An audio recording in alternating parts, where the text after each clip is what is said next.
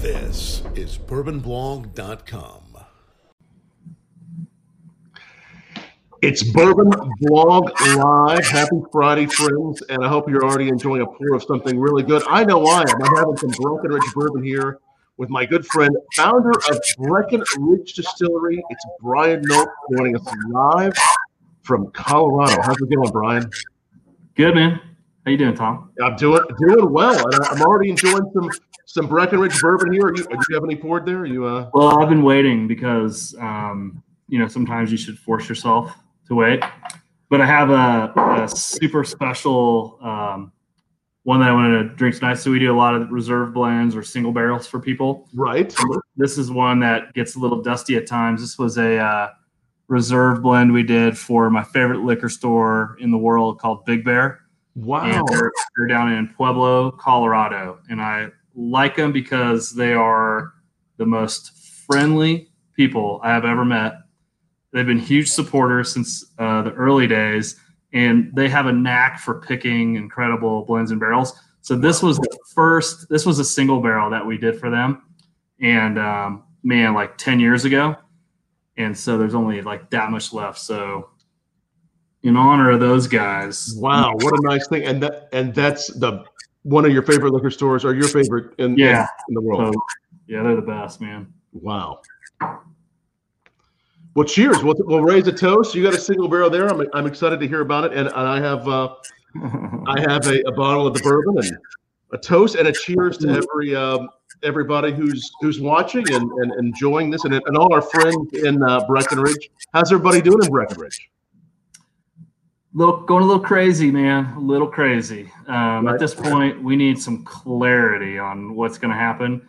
The trick, um, you know, Breckenridge is a the pot, our population is like only a couple thousand people, you know, um, but on any given day, there's hundred thousand or more people in town because you know we're a tourist town, and so the the locals are freaking out that um, everyone's going to import all this coronavirus. so they're trying to figure out, you know, how to reopen and invite people in, but not get mobbed and you know then have a huge outbreak. So Right. um, they're still trying to figure that out, but they need to figure it out, you know, finally and tell us Yes. when everything's going to reopen. So So you um, so what are the next steps? What are you all looking at now? Well, so you know, we um, we are essential business um, as a whiskey maker and uh, an animal feed co-product provider. You know, so we production's been going, um, but we have a retail operation, two tasting rooms in Breckenridge. You know, David Burke Restaurant and a bar, and that stuff's been closed. So we can't do tastings or tours. So all that revenue's gone.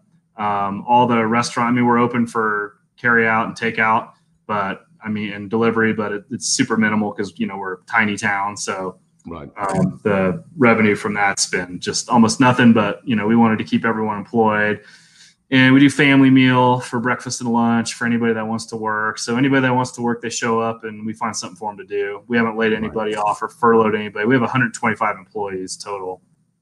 Um, so what we need is we need to know when restaurant can reopen and what the capacity will be and when tasting rooms can reopen and when we can do tours with social distancing and all that stuff. And so been doing that. And in the meantime, we brought a new barrel warehouse online in Breckenridge, which is cool.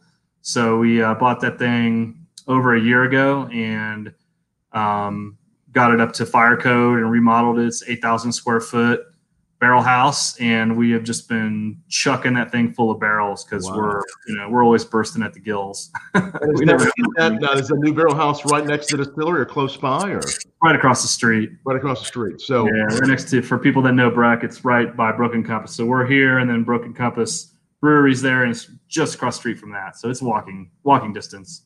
excellent. And we'll also distance. No, and, and, I, I've been so uh, so fortunate to be out there a number of times you all. It's been maybe a year and a half or two since I've been there, but I am looking forward once things get a little better to getting back and seeing you, Brian, and all the great team there in Breckenridge. Uh, and for everyone watching, if you're if you've tried Breckenridge bourbon at whatever you're having, list down below. Tell us what you're drinking tonight, and if you have any questions for Brian about the Breckenridge Distillery product uh, or just Breckenridge in general, ask them down below, like this, share this. We're uh, we're joining you a little bit earlier tonight than we usually do. We want to make sure we bring in a lot of great folks for it to feel like a party. And uh, and thank you all for watching us every night. We've been doing this. Uh, Brian, we had you on. I'm trying to remember. We, we've been doing it every night for about 55 days. We had you on about a month ago. Is that right? Yeah, that sounds about right. So since then, you, I know you all were making uh, hand sanitizer.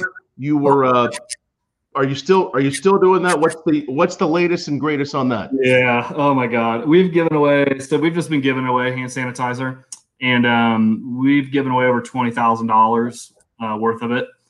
Uh, the issue that we have is, I, I mean, I can't, I can't get any bottles for it because like everything is wiped out, and Right. um, I just had several hundred of the little squeeze bottles that were supposed to show up on Friday, and we still haven't, um, or on um, Tuesday. I mean, we we can't find them, so um, getting bottles has been really hard. And uh, the way the FDA wants you to make it now, they want you to make it from you know 194 proof spirit. So no, I mean, craft distilleries don't make 194 proof spirit, so it has to come off of a big industrial still. So you've got to go out and buy it somewhere and bring it in, and then blend it up to their uh, specifications. So it's it's been a huge pain in the butt, but um, you know we gave away about we spent about 20k, gave it all away, and that just asked people for donations that came in, and we raised about uh, about three grand I think, um, just donations. We gave that last week to USBG, and um, and then the rest of it really where we didn't get any money at all for it just went to um, police, fire, um, bank, grocery store, routes, um, town planning, you know, all construction sites, all that stuff. And um, we've just been wiped out, dude. It's uh, it's been a trip, that's for sure. That's well. That's great that you were able to help out USBG and so many people that needed the hand sanitizer. Already getting some great feedback. Uh, Derek watching us on YouTube says, "Love the Breck bourbon. It was actually the first bourbon he ever tried, and he's sipping Oh, on cool. some right now. Uh, he also is a big fan of your vodkas."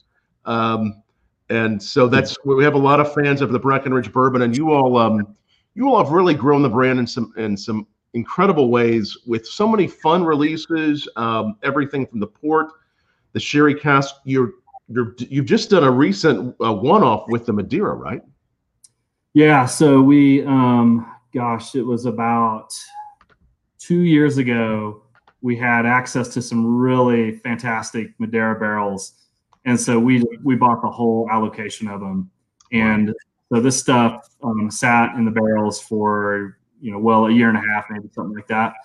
And um, when it was interesting because when we sort of got it to where the peak was, um, it was best at 105 proof, and it was really good. But then we left it in cask, and then it really got a little drier, and so we brought the proof down, and so it's better at like 92 to 96.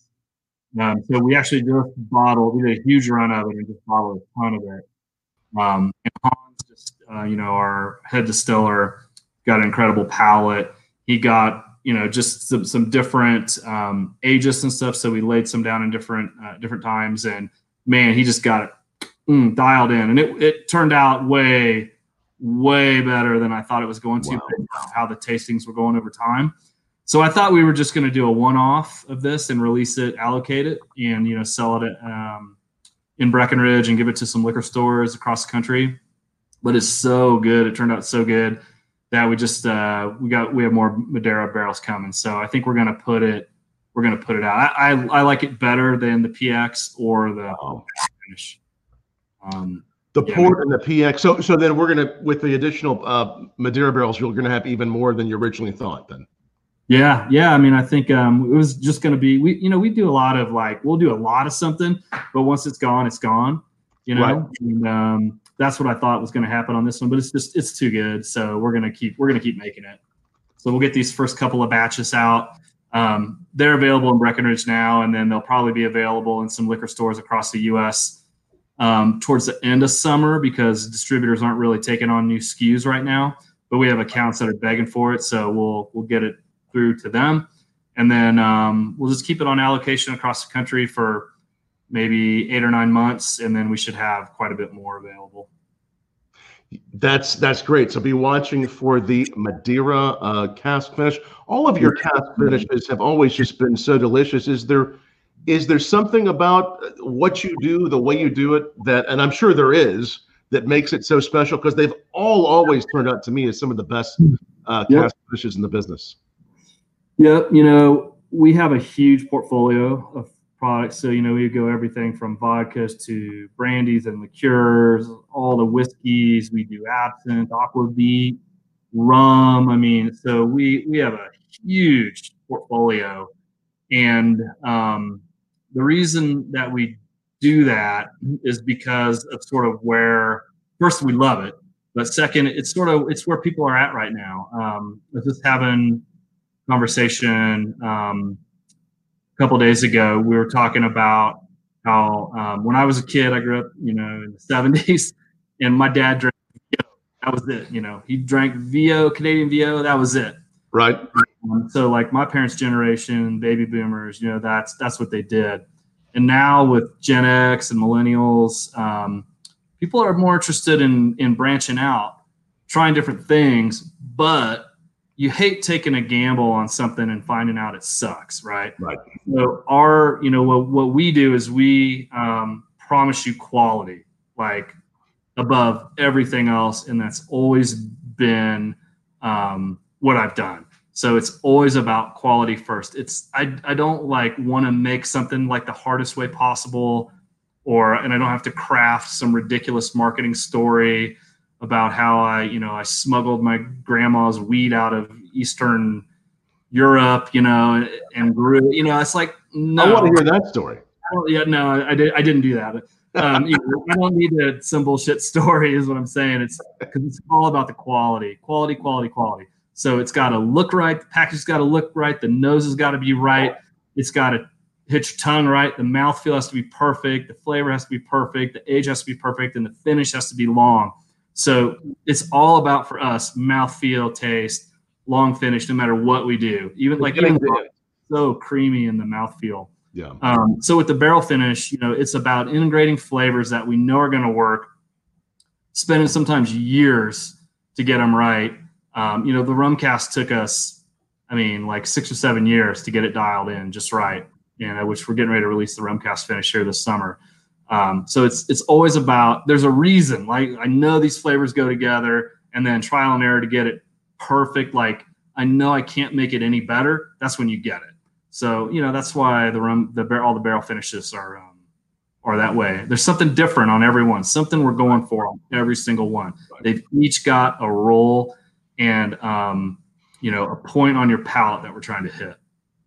Right. They are all so unique and all so special, and and like I said, some of the best in the business, and and everything from from your uh, from your your standard bourbon release, which is incredible, to the finishes, and as uh, I see, Lich says he's drinking some of the uh, 105 high proof. The high proof is so good for uh, it is. by itself, but it always goes. You made it really for a lot of it for the bartenders to mix with, right?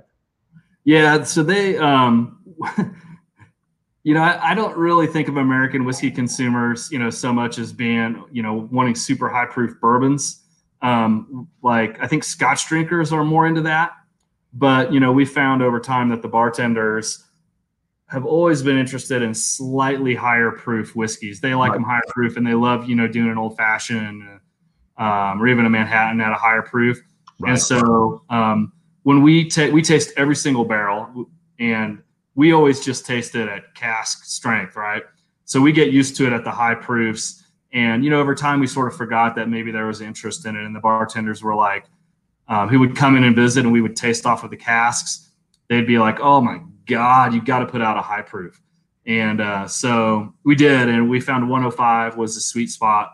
And you know what's amazing is you wouldn't think that at 105 proof the whiskey would drink easier than it does at 86, but hands down, it drinks way better at 86. Yeah, it's um, the viscosity and the mouthfeel changes on it, and it it really concentrates the flavor. And um, and man, the finish just goes forever at 105. It's um, it's my like I don't even want to drink 86 proof anymore because I, I, love it. It's one of my favorites for it, sure. It is incredible. It's something that uh, with the warmth it has, it though you know it's higher proof, it doesn't taste quite like that. It's higher proof. It's just enough more strength for something special for a sip or for a cocktail. Is there a favorite cocktail you like to make it with it yourself?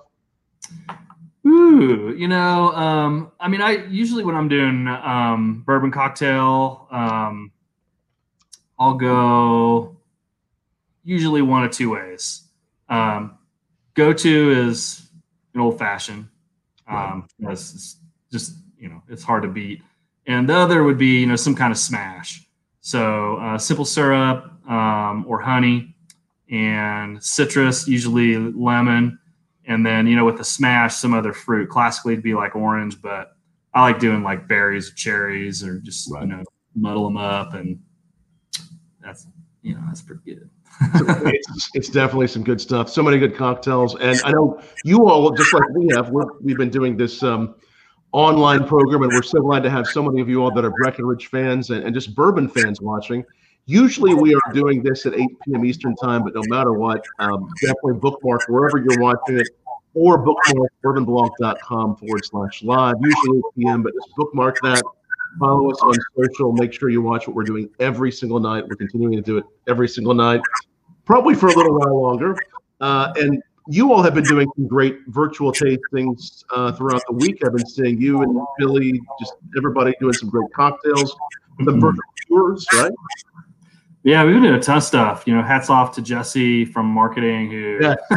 does all the heavy lifting on that. Thank you. But yeah, we do um, every Tuesday evening. We do a virtual tasting. So Hans, our head distiller, and I will uh, taste through two products, and we'll sort of chat it up, talk about the products and shenanigans and history of the distillery and why we do what we do and all that stuff. Those have been a lot of fun and tons tons of people involved on those. Um, we also do a weekly cocktail seminar. So Billy Keithley, our liquid chef, she's absolutely amazing.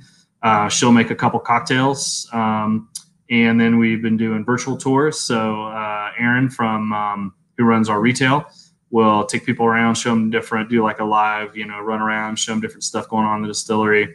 Um, yeah, those have all been cool too. I think um, they're going to probably do one and show off the new barrel house um, here in a week or two. Oh wow! So that'd be cool for people to see. It's huge. That's that's awesome. I, I, can't wait to see that. We've we've tuned into some of these, and for those of you watching, just uh, tune in, watch for uh, Breckenridge Distillery at Breck Distillery at or what is it on Facebook Breck, at Breckenridge or at Breck Distillery? Is that the right place? Yeah. Watch there. Watch what they're doing every week with these live videos. They're they're a lot of fun, and the cocktails are always there's always a new idea for a cocktail. I love the new ideas. Billy's always amazing. They're so good. Amazing, man. Best bartender I ever met. She's like she, she does an amazing job. She really does. crazy as I am. So, you know, she's not afraid of anything. She'll try anything. We were just talking, I was just talking to her uh, earlier this week and I said, Hey, what about what about an orange whip? Except instead of cream, you know, because I don't think I need that in my life. Like, what about like coconut water or something like that? Anyway, she's just as crazy as I am. So it's awesome. Yeah, orange whip, orange whip, orange whip. So you got an orange whip one coming, huh? Know. That's great. And so now you um you were mentioning earlier, I think uh well we should also mention the, the rum cask. You mentioned the rum cask. That's gonna be a permanent release from Rec- Yeah, it is. It is. It's like everyone's so excited. You know, like I said, we we do a ton of products and a lot of releases, so we try a lot of things and my staff, you know, some of them have been around for a long time. We've been in business for uh, 13 years now. Wow. And, um, you know, they get excited about new releases, but there's never been the excitement like there is around um, the rum cask finish because, you know, like I said, we've been working on dialing it in for several years and it is so freaking good that we're afraid no one is going to want to drink any other whiskey on the planet including our other whiskey. So we're just afraid that after that, that's it. And all we're going to be doing is making rum cask finish uh, bourbon. So can't call it bourbon. What, yeah, what, kind of rum do you tell? What kind of rum cask they are? Where you get them from? Yeah, no, it's us. It's it's our Colorado rum. Yeah. Okay, it's so, your Colorado rum. So it's only your rum. You've been using which is, by the way, I do have some of them, some of the rum, some of the spice rum right here. Uh, you use your rum cask, you put the bourbon in it, but really it was a process of perfecting it over the course of several years. Tell us how that, what that was like, what you were really looking for. Yeah. Yeah, so um, we, you know, the rum that we sell in retail is a spiced rum. So that's the only one we sell in retail, but we make other rum, you know, for our bar because um, at our bar, anything you get that's a spirit we have to make. Um, but years ago, Jordan and I, um, we were probably drinking like Captain Morgan or something, and, and we're like, hey, you know what? We should like make like a authentic spiced rum.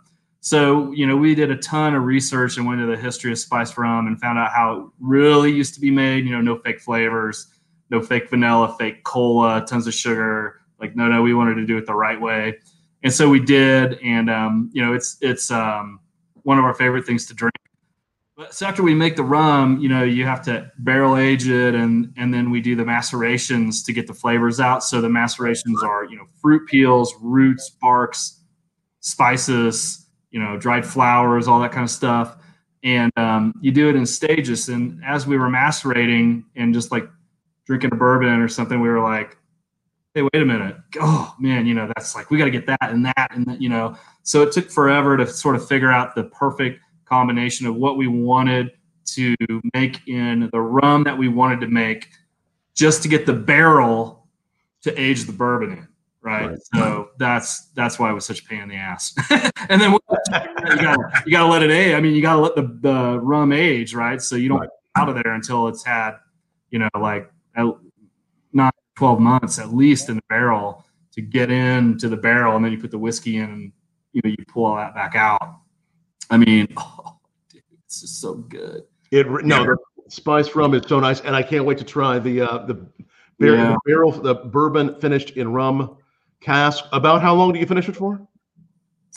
Uh, well, uh, it's about a year process. Um, about a year. And then, um, but we will blend. You know, like everything we do, it's not just boom and that's what you get. Right. You know, it's we're, we're, like we're blenders too. You know, we make um, a ton of booze, but we love to blend. And so when you're blending or vatting, you know, it's all different ages. So right you know, and even in um, our regular blended bourbons, you know, there's stuff we say it's aged at least three years, but there's nothing like three years in there. Like, right. Yeah. In there that's 10, 10, 11 years old. And um, there's some that's a bunch that's six to eight years old. And sometimes there's a little bit that's closer to four years old, you know, depending on how, how the blend is, is coming together. So it's, uh, it's variable ages to, to just, you know, because it's perfect. Right. Of course. I just poured a little of the spice rum as we were talking about the spice rum. Um, I wanted to make sure I had a little of that in my mouth, and always has been such a. I think it's such an exciting rum uh, that comes from uh, the USA. I mean, you all were among some of the first to release uh, an, um, like a U.S. rum that just really, you know, just really impressed me and just just so cool what you've done with this. It's such great stuff.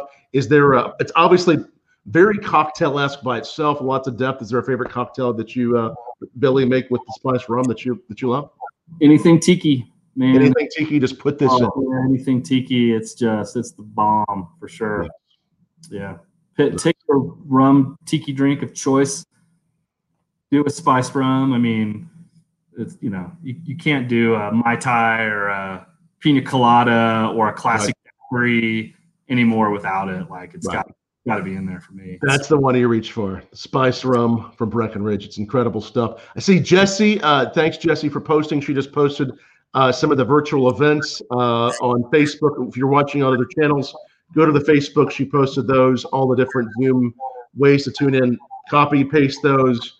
Uh, tune in Tuesday for Mountain Time, and then uh, May 27th, 5:30 Mountain Time. Thursday, 7 p.m. Mountain Time go join those because those are a lot of fun. We've we've been a part of a couple of those watching, and uh, it's always an exciting time. Now, you were mentioning earlier, um, Brian, that as you're getting a new product out right now, whether it's you or other brands, there are some distributors that are just not wanting new SKUs right now, new extensions. Yep.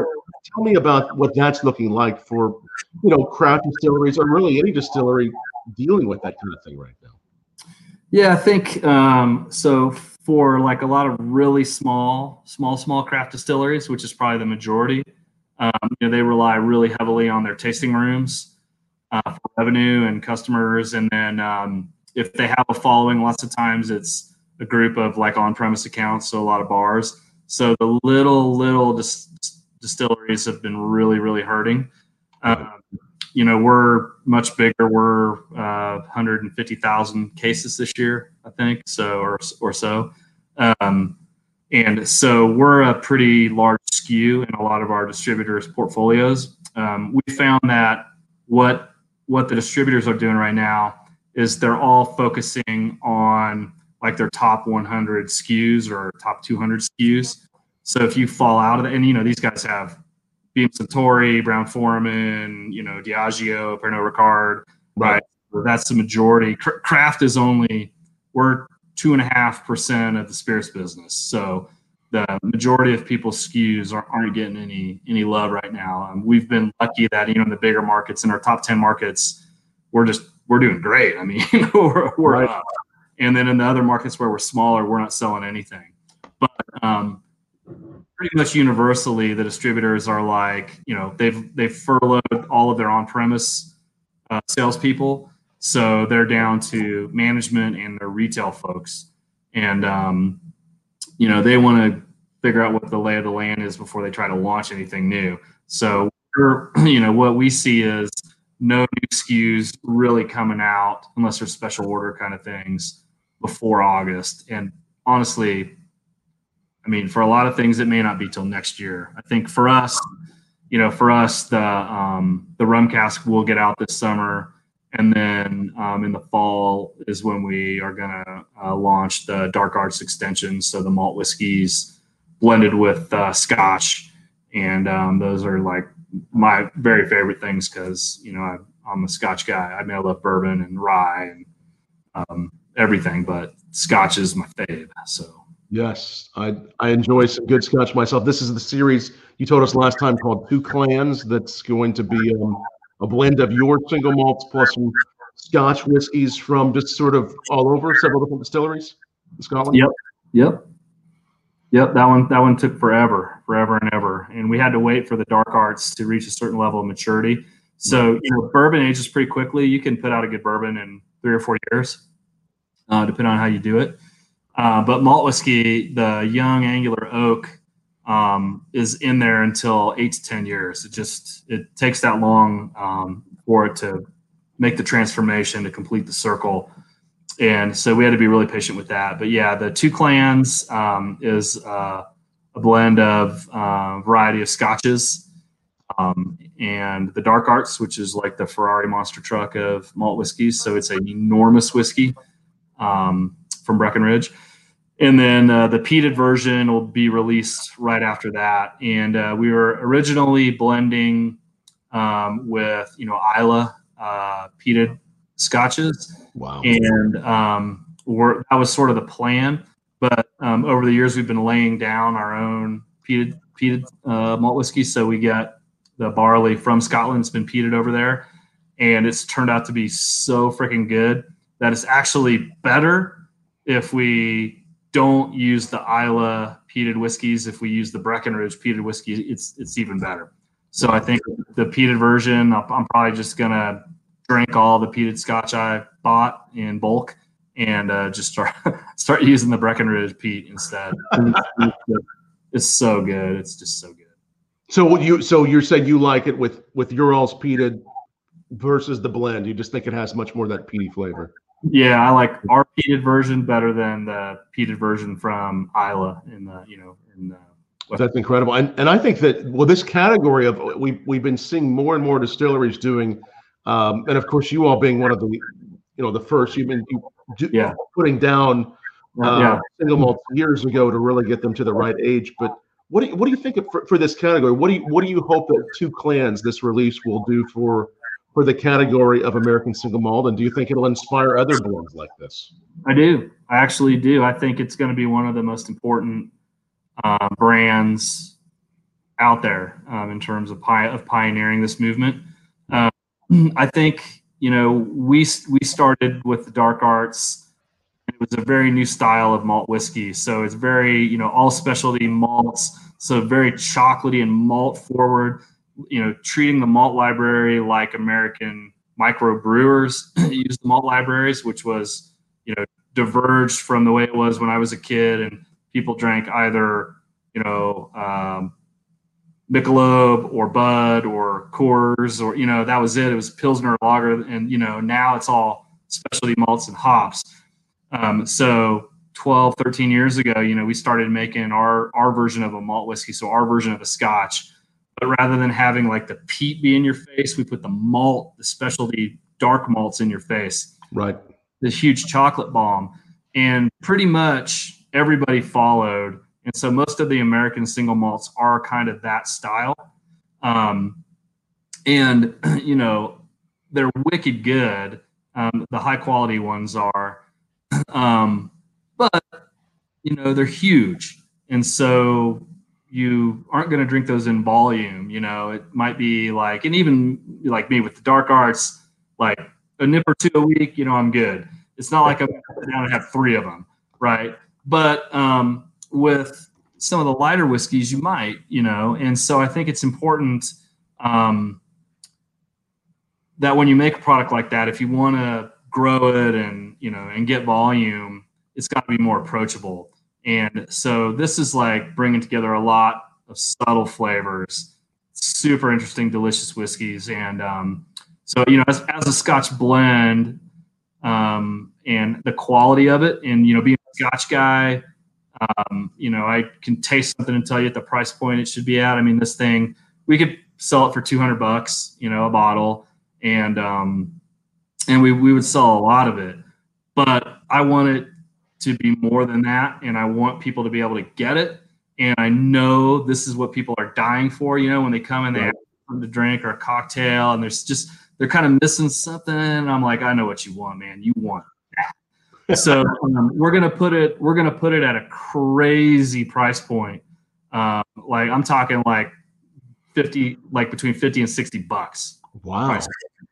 And there is it's gonna turn. I think the Scotch drinkers are going to just say this is better than my $200 bottle of scotch that's my special treat like i could just have this whenever i want and so um, that that's my prediction on that one. I think it's going to be a game changer, and I think that that's one of the products that's going to going to swing consumers into being like, okay, I, I like American single malt, or you know, or American Scotch style blends, or, or whatever, you know. Right.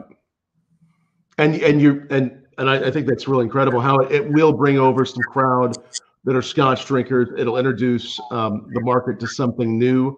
Uh, the flavors from both Scotland and from your distillery, they're going to come together to do something that not just a Scotch could do. Totally. Yeah. yeah because um, if you're, I mean, again, I love Scotch. Right. Love it. Um, but when you're making Scotch, you're you're very handicapped with what you can do. Right. Because um, to simplify it down, you treat the barley one of two ways, right? So you either heat the bejeez out of it and turn into a very medicinal iodine um, you know, uh, Islay style peated scotch, or you don't. And if you don't, then it gets a little bit of peat and it gets some heat, and then you kiln it over anthracite so that it dries and roasts. Um, but it you don't burn it, you don't caramelize it, so the the, uh, the Scottish are very ritualistic in how they treat the barley. Like that's it. You do not burn the sugars. So um, with American beer malt libraries, it's all about burning the sugars. So you can have 50 different versions of levels of you know of burn or caramelization, and that gives you more flavor. But you sacrifice ethanol yield because you're burning the sugars to get flavor. Those sugars will never become ethanol. So it's you know it's so it's tricky. And with the dark arts, we've pushed it as far as we can. So you've got this super luscious chocolate bomb that's just a multi monster, unlike anything else. So when you have that as one of your blending components that you you can blend with, um, you know, lots of different single malt or um, or really delicate styles of Scotch. I mean, um, wow, man, it's just it's a huge game changer, and really that was that was really what inspired me from the very beginning was to be able to you know to make the malt whiskeys. It just took this long. I mean, because you know the earliest stuff we laid down is just now ready. Um, Like And the, and the and the oldest stuff you have is about 12, 13 years old. yeah, yeah. I mean, you really can't you can't release. I mean, I don't know. I I don't want to drink malt whiskey younger than ten years. Right. and I'm a super sniffer, super taster, so I taste the young oak, and it once I taste it, I'm just like, mm, nope, I don't want that. You know, I can't wait. Can't wait to try it. Two clans will be out. We'll look towards the fall.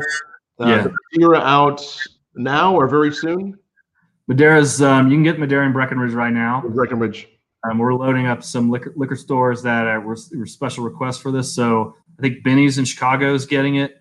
Right. Uh, and then there's a couple whiskey clubs in California that are getting it, and I think that might be that might be it.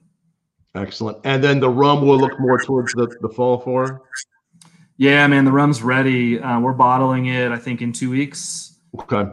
Um, and again, that one will be available in Breckenridge, and then it's that's a big launch, so it'll all happen in lockstep when the distributors are ready. So you know they're they they're good to go, but um, they they aren't going to put any new SKUs out. I think probably till August or September, and um, that, they know they want so many great new releases.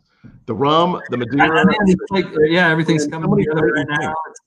We also have a double barrel that's uh, going into, into Georgia right now. That was a special request for again some whiskey clubs that sort of um, you know there's these circles where you get like a whiskey club and some on-premise accounts and some liquor stores that kind of run in a herd, you know, and that they make special requests. So uh, going to get the double barrel. So we take a fully aged, matured Breckenridge bourbon, and then we put it in a new barrel, and then you got to wait for that to grow up. It is a huge pain in the ass, but um, you know it's a huge whiskey. Oh my god, it's a big whiskey. Uh, but it just uh, we bottled that one last week, and um, that's going out I think like next week. Really nice. Um, That'll be just Georgia then. just Georgia for that one, yeah.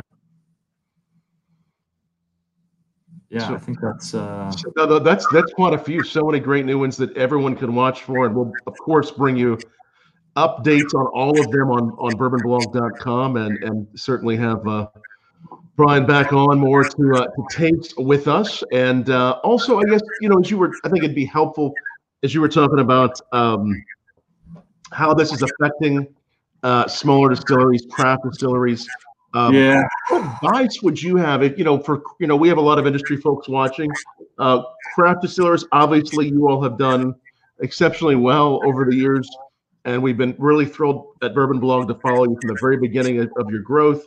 Uh, what would you advise advice suggestions ideas for craft distilleries even maybe uh, you know uh, small bars? What, going forward what do you what do you think everyone needs to do Yeah, man. I think two two separate issues there. You know, the the bar one first. Like I, I we don't see any um, light at the end of the tunnel for bars.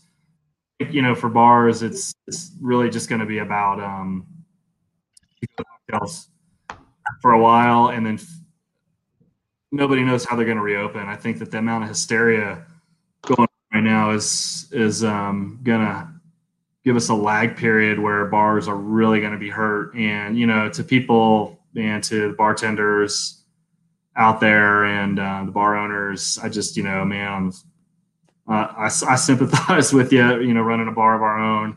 Um, we've just been getting killed and there's, there's no end in sight. And all you can do is um, do your best, treat your people right, and, um, you know, make the best decisions for your business and your people and hang in there. And um, it's it's almost like you got to shut down your bar and then reopen a bar at some point. You know, I mean, it's it's that bad. Um, for small distilleries, you know, again, it's you know, I, I think um, most small distillers are pretty good at at um, running lean and getting through difficult situations. So that toughens you up. I think um, small distillery and craft distillery people are pretty tough. They've been toughened up over the years.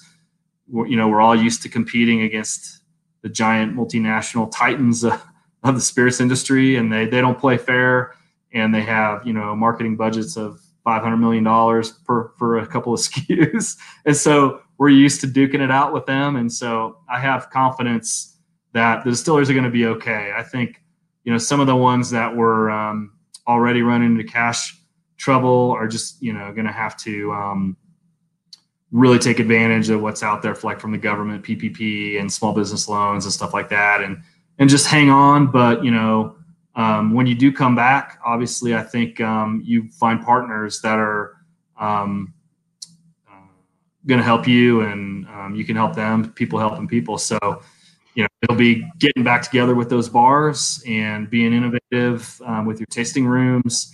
And the thing that I've always thought was super important for a little distillery was to have a super uh, cocktail focused uh, program of some sort. Right. So already work with a bartender or bartenders and you know pay them and have them consult for you and or employ them directly and get them out doing um, you know um, doing um, staff trainings and stuff like that. I think that's going to be key.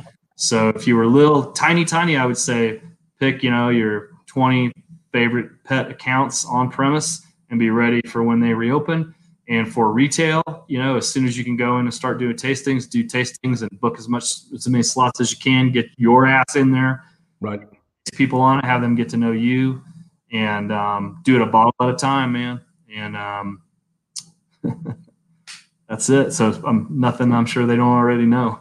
Well, I think it's good to be reminded of those things, and also good for consumers to hear to be um, aware of what's of what's coming. And what and like you said the um the wars between craft and and, and bigger distilleries uh, i would think that maybe craft distilleries may they're already working so well together finding ways for it to grow with different organizations. But probably that bond between craft distillers especially within a state like colorado other states finding ways to help each other will probably grow even more don't you think yeah i mean totally i mean when you've gone through tough times or um, been collectively had the shit beaten out of you, you know, together. I think you sort of grow together.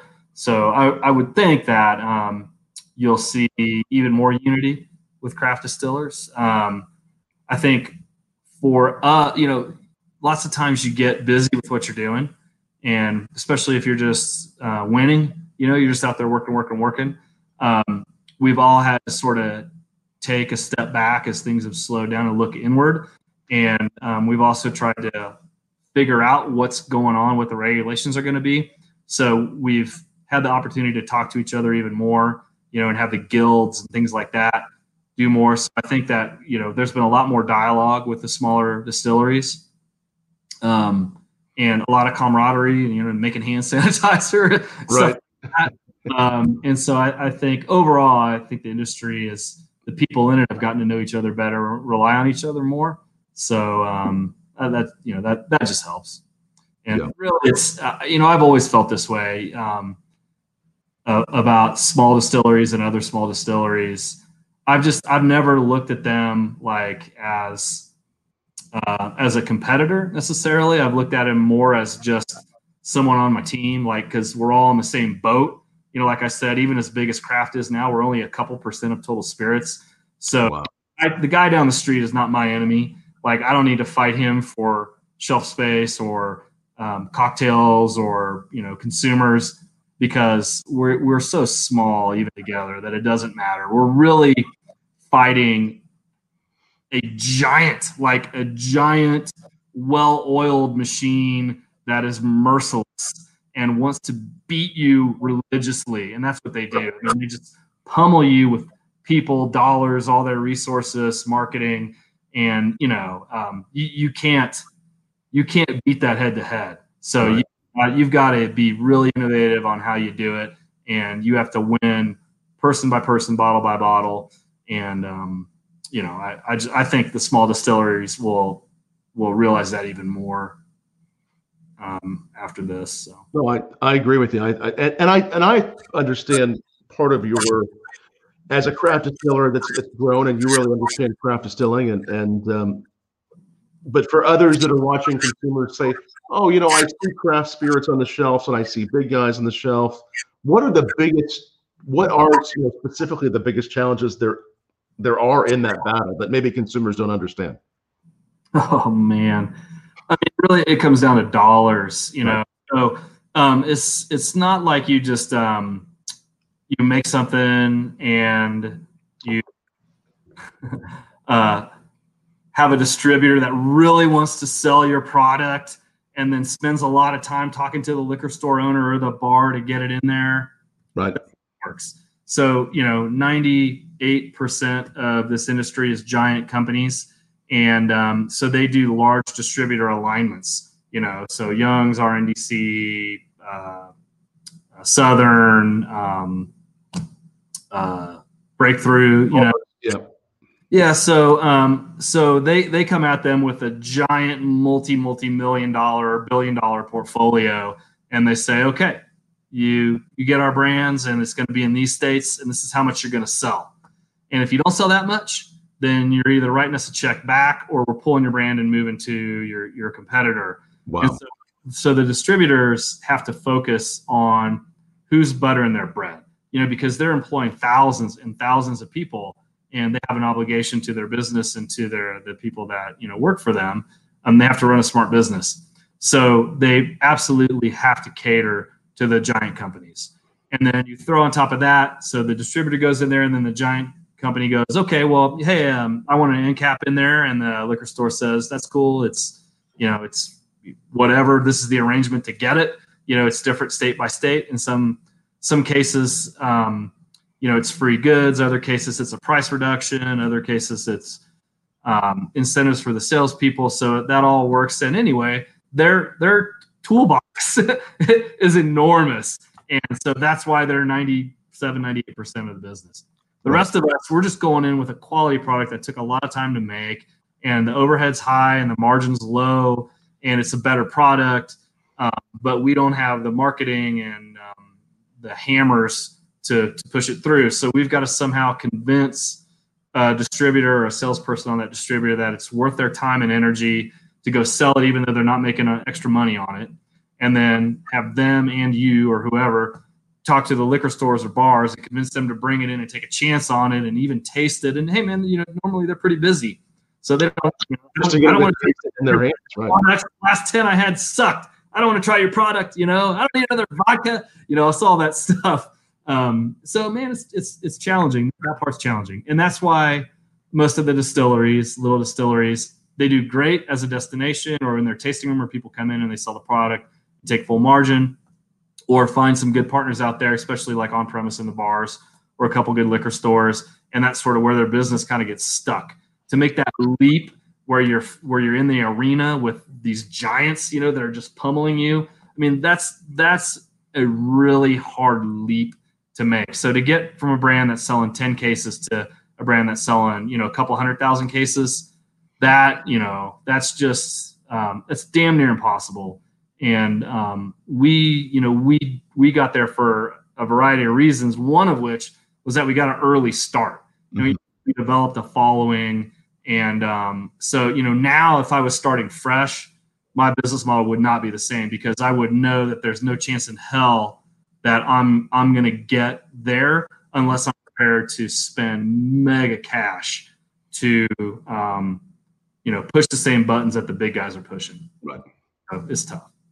Right. No, you have so, so many good points there, and I think that obviously you all have always been a hardworking, amazing team with great products, and getting a region. I think so many distilleries we've seen that have gotten a region like Colorado, like Breckenridge behind them, grown it, and and, and like you said, become a destination, grow it. I think so many have grown that way, but it would be it would be tougher to start a craft distillery right now, wouldn't it? It would it would be. I mean, if I was starting now, I well, actually, the reason I started was it was going to be like a hobby distillery. So it wouldn't have been any. It wouldn't be any different from the s- the starty start. And Right. actually, if I was starting now, it would probably be more like I had intended it to be. Where because this just came out of my passion for whiskey. That was Right. it. I already had a career. I'd already made my money. I was already doing what I was doing. You know, I'm a doctor, and I didn't need another project. So for me, um, this was just because I loved whiskey so much, and I, and I wanted to make it, and and had the you know had the epiphany uh, in Breckenridge while I was fly fishing, standing in the water, and I was like, oh man, I need to see if I can make this work. So for me, it was just going to be, it was just going to be a little hobby where I employed like three people part time, you know, a couple barrels of whiskey a week. Right. It, I, it was for me, it was very romantic. And then, but the problem for us was that we were just super successful and people couldn't get enough. And so we just blew up. And so, well, when that happens, what are you going to do? And um, so, you know, I, for us, we just, we went for it, you know. Um, but if I was starting now, I, I would, that wouldn't be my goal. I mean, because, you know, I, I started this because I love whiskey. And now, you know, 125 employees, 150,000 cases of booze. Wow. What my days are like as a CEO. Like, I, I mean, I don't get to just swirl a glass and you know go have i mean i do a little bit but the majority of what i'm doing is talking to you know attorney risk management dealing with insurance hr issues when you got 125 employees um, you know trying to innovate and um, keep my shareholders and original investors happy and you know so it's it's dealing with it's spreadsheets and you know all that stuff. And uh, that's not why i started but uh, what are you gonna do? Well, you, you, you, you've, oh, Brian, you've done such a great job, you and the team there, and it's it's um, so much fun to have you back on here to talk on bourbonblog.com uh, live here. And uh, I think you know as we as we as we wind things down here, and again, thanks to everyone who's watching. Still, if you have any questions, ask them down below. Tweet back to us, retweet the video. Just glad to have all these great folks watching. Are there laws, rules? Uh, openings of restrictions that have come out of uh, in Colorado specifically, or, or anywhere that you know of, from this, the time during COVID that you hope will will stay on the books, be helpful as you and other distilleries move forward? I mean, or what are your thoughts? No, no. There's nothing really that they've allowed you to do that you think will be helpful even moving forward. It's been 99% pure misery. Um, okay. The only thing that people are getting to do now is to go cocktails to go cocktails, right? Yeah, I mean that's kind of it. Yep. And I, you know, long term, um, I think that is great for bars um, until they're completely back open, and for distilleries that can make the cocktails, right. all stuff. I think you know for their business, that's great. Um, is it better? Does it? I mean, is it good for America as a whole to have to go cocktails flying around everywhere out there? I don't know. I mean, uh, if people are responsible, yeah, I'm a libertarian, so for me, I would say you should trust people, um, right. and that's how I feel about it. But I definitely see the argument um, from you know people that are, are worried about that happening, and um, you know, we we talk about a lot, you know, especially being a doctor about um, about you know alcohol and sure. industry and whiskey in particular and um, you know, the thing I've learned um, as a doctor is that people absolutely must have their diversions, and different people need different levels of them. And um, I think you know, for me, whiskey is a great one, and for a lot of people, I think alcohol is you know a great diversion. But for a lot of people, it's also not. You know, and um, anything beyond moderation is horrible. And you know, there are lots of things that um, are in that category. You know, whether long term, I don't know what, what people are going to do, but what I suspect is going to happen is it'll be state by state. I, I think some states will um, will um, allow to go cocktails to keep trucking, and others won't. But I also think it's a good time for states. They should actually just take time out and look at what's going on in their economies and how they treat different businesses, you know, or subsections of them and this would be a great time for them to sort of even things up a little bit and, and treat people a little more fairly, you know, because um, I don't think any state really treats spirits, beer, and wine the same. But why wouldn't you? You know, I mean, it's all booze. Right. So the rules should kind of apply. And, you know, it's kind of, it's crazy that, uh, you know, for instance, Colorado, breweries. You can make tons of beer distributed all over. You can have brew pubs and you can sell beer, wine, and spirits, whether you made it or not, doesn't matter. But if you're a distillery, oh no, sorry, you guys, you can distribute, um, but if you distribute more than 50 cases or whatever, then you can't have a bar that serves beer or wine or anybody else's spirits. So, you know, I, I mean, it's just, it's crazy to me. I, I think there should be opportunities for like collectives to get together. Like in call, like for for well, we do we do a ton of business in our bar. It's a destination. People come to our bar, David Burke Restaurant. It's super awesome. Yeah, And- it is. It's so good. but you know, I mean, why can't I serve Colorado wine or why can't um, I serve other Colorado spirits? You know, and make some cool cocktails. Like I don't make a blackberry liqueur. You know, why why can't I um, you know have another Colorado distillery that does and make? I mean, it'd just be cool, and then they could do the same thing. And you know, I just it, some parity would be nice. And you know, I don't know whether to go cocktails will stay or go, but it would be nice if craft distilleries were treated with parity um, compared to you know the rest of the industry. Yeah. No, I agree. And I think it'll be interesting to see what happens with to-go cocktails. Um, laws on, I mean, I know they, they vary so much. Laws on shipping. Um, think any of those will change much? Or? No, not I don't. This hasn't really changed that Right. at all. So we still can't. Um, again, you know, I I we we can't ship our product directly to Right. customers. Period. Well, okay. Well, wineries can, you know. Wineries can, right? and and then, then there's the interstate shipping laws where states run differently and you know i think states should be allowed to make their own decisions on stuff like that but i think it would be smart for them to look at it and um and see the opportunity there you know in the end people will just get more better access to more better products and it would help the smaller businesses so you know why wouldn't you do that and the answer as to why you wouldn't do that is because you're being told by someone's giant lobby group not to do that. So Right. the giant companies and the giant industry people, um, it's all it's all the lobbyists. Um, you know, it, you know, wine and dine the politicians and give them money for reelection, and that that's how our laws end up to be the way they are. Um, I think it would just be it'd be nice to say, okay, some of that's fine, but also, um, you know, we're going to look out for small business this way, and craft distilleries are small business. Right.